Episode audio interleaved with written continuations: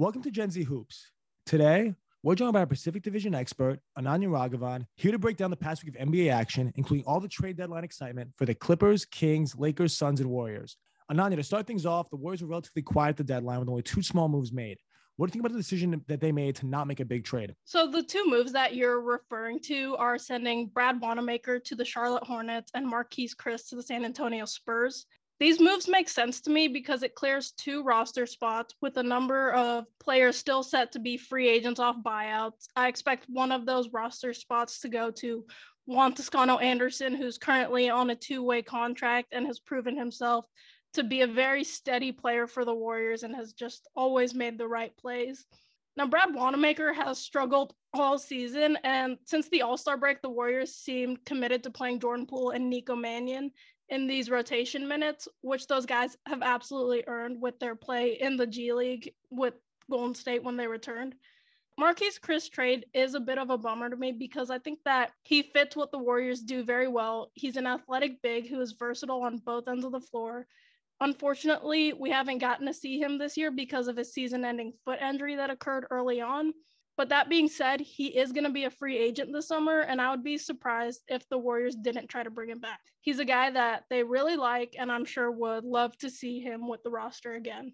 Now, ultimately, I think the Warriors were smart to hold off on making a big trade the pieces that were moved across the NBA were not ones that were necessarily going to change the course of this team. This year has turned into much of a learning year for the Warriors with Clay being out. Steph is now missing a good amount of time with his tailbone contusion.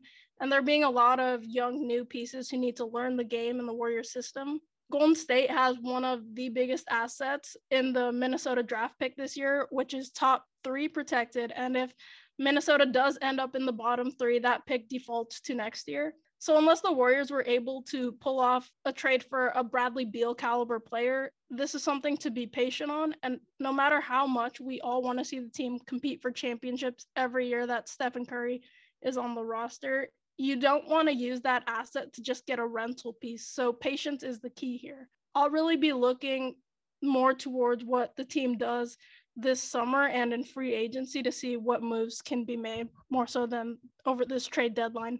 Ananya, with all that being said, where does this team now stand for the rest of the season? The Warriors are essentially going all in on the growth and development of their young guys like Nico Mannion, Jordan Poole, and James Wiseman. Jordan Poole's confidence has just been off the charts lately. With Steph injured, he's moved into the starting lineup and he's been playing aggressively, attacking the basket, making good plays there's still young guys, young guy mistakes that he makes. This is just his second season in the NBA, but I love the growth that I've seen from him so far. Wiseman has struggled a bit lately, and in the game against the Kings this week, his frustration was really prevalent. Ultimately, I think he has a lot of potential and upside, and I'm going to give him time before casting a judgment on him.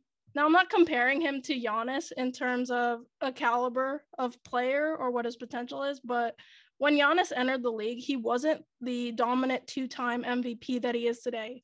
So we have to allow Wiseman the time to grow and develop and see what happens there before we cast that pick off as a bust or a bad move for the Warriors allowing these pieces to grow and develop is going to be crucial for Golden State's future. And there's absolutely a way that they can invest in the future while still capitalizing on a top fifth player.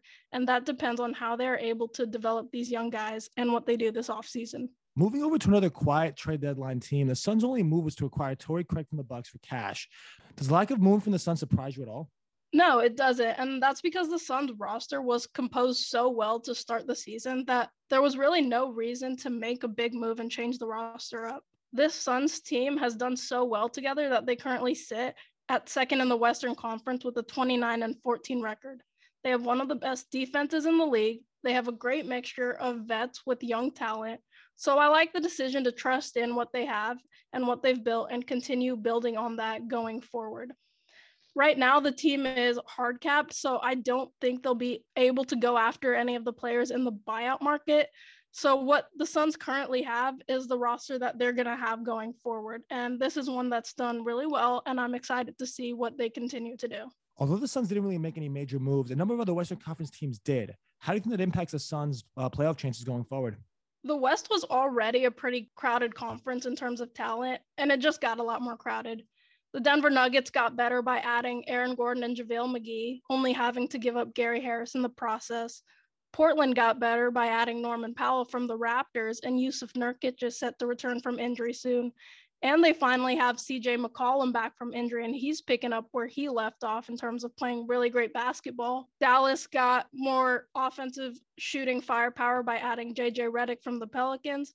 So while Phoenix is a really good team, a number of Western Conference teams just got better, and this could make it harder for the Suns to maintain their current position in the West this team's absolutely a playoff team and a good one at that. But I think it'll be really interesting to see how the Western Conference standings shake out because it is a very crowded and very talented conference.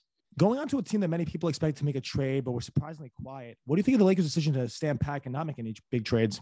The Lakers are essentially betting on themselves, saying that if they're healthy, their current roster is enough to win a championship. That if has suddenly turned into a pretty big if, with LeBron James now out for some time with the high ankle sprain. Anthony Davis has been out for a while, and although he may be returning in about two weeks, there's a number of games that the Lakers are going to have to play without both of these guys. I do think the team will be okay once they get both LeBron and Anthony Davis back, but as we just talked about, the West has gotten a lot better too. And if the Lakers continue to slip in the standings, they could potentially have an unfavorable early round playoff matchup. I would have loved to see LA go after Kyle Lowry at the deadline. He's a guy that the Raptors were shopping, and he's an all star point guard with championship experience who's averaging 17 points and seven assists in season. I think he would have been a piece that probably would have the Lakers repeating as NBA champions. The player that I heard the Lakers were unwilling to part with in this trade was Talen Horton Tucker. And now, while I understand that this is a young guy with tremendous upside who only continues to get better, I think that if you can get a Kyle Lowry kind of player that is going to help you win championships now, especially when you have one of the best players to ever play the game on your roster, you give up a THT kind of piece to win now. Speaking of those two injuries to the Lakers' best players, how's the team done in the absence of LeBron James and Anthony Davis? And how do you think their chances stand of, of really keeping themselves high up in the standings until their return? It's been a tough week for the Lakers since LeBron went down with that ankle sprain. The team has blowout losses to the Suns and Pelicans. Early April is the expected return date for Anthony Davis to be out for four to six weeks. So this is a lot of time that the team is going to have to go without their top two players in the two weeks span before AD gets back, the Lakers are going to play roughly eight games, three games in that period that they should absolutely win. And this is against Cleveland, Orlando, and Toronto. The other five games are going to be very tough for this team without those two guys. But I'm really looking for is to see solid play from their main rotation guys over that span so that when you do get LeBron and AD back, the team will be ready to go and make a playoff run awesome stuff there for our defending champions. And then moving over to the Kings, they, they're a team that made a number of moves at the deadline. And what do you think their new shape roster looks like, and how is that going to change their playoff hunt? The new addition to the Kings roster are Terence Davis from the Raptors, DeLon Wright from the Pistons, and Mo Harkless and Chris Silva from the Heat. They only have to give up Nemanja Bjelica and Cory Joseph and a number of draft picks in the process. I really like these moves from the Kings. Although Cory Joseph was a good player for Sacramento, DeLon Wright's a dynamic guard, averaging 10 points and five assists per game. Terence Davis could be a solid rotation player. And while it remains to be seen how these other guys will fit, I think that ultimately the Kings did get better. This team is essentially building around De'Aaron Fox and Tyrese Haliburton, which is what they absolutely should be doing. Haliburton has started the last six games for the Kings, which was something that I had expected to happen at some point this season. And the injury to Marvin Bagley III just accelerated the timeline for that to happen. Over this stretch of six games, the Kings are five and one with Haliburton starting. And I just want to say that they're also four and one since I returned to NBC Sports to work their games. I'm not drawing conclusions on that. I'm just stating empirical facts. Now, Haliburton had a career high 28 points against Cleveland this week. And after a bit of a rough stretch of games from him that naturally comes to a rookie, he has just been playing incredible. And with LaMelo Ball now possibly out for the rest of the season, I'm I'm rolling with Haliburton for rookie of the year. I like the way that they're playing. And if they continue on this trajectory, they'll have a chance to compete for that playing spot in the playoffs. Finally, one of the more surprising trades that go down, the Clippers sent Lou Williams to the Hawks for Rajon Rondo. What do you make of this move and what does it do for the team? While Lou Williams has been a great piece for the Clippers franchise and has done a lot for LA, I like the move to bring on Rondo, more so from what I think he can bring as a leader than as a player. Rondo has experience on multiple championship teams, and he's a more vocal leader than Kawhi Leonard and Paul George are. And his presence is something that I believe can help elevate competitiveness and drive of this Clippers team, which is something they've lacked on a consistent basis. As a player, we've seen that Rondo is capable of playing at a high level. He had some really good stretches in the NBA Finals last year. And while the Clippers may lose a little bit of scoring depth that they had from Lou Will off the bench, scoring is not a problem for this team. And I believe that what Rondo brings covers a need that the Clippers have. Lou Williams said that he contemplated retirement after the trade, but ultimately is excited to play for his hometown Atlanta team. What are your thoughts on the nature of moves like this and how it impacts players getting uprooted from their day to day lives and having to switch teams on a moment's notice? I, I, definitely empathize with how difficult it must be for players to get traded, especially when they give so much to a franchise. And Lou Will gave four great years to LA and helped build the team that they have now. I've touched on this in the past where I think it's unfair to get on players when they request to leave a team, but people have no empathy for when a team trades a guy.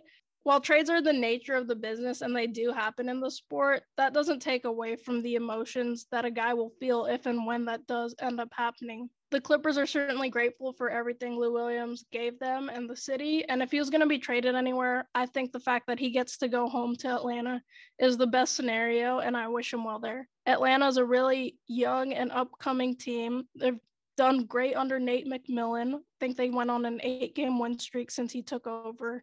And they're building something great there and can definitely use a guy like him.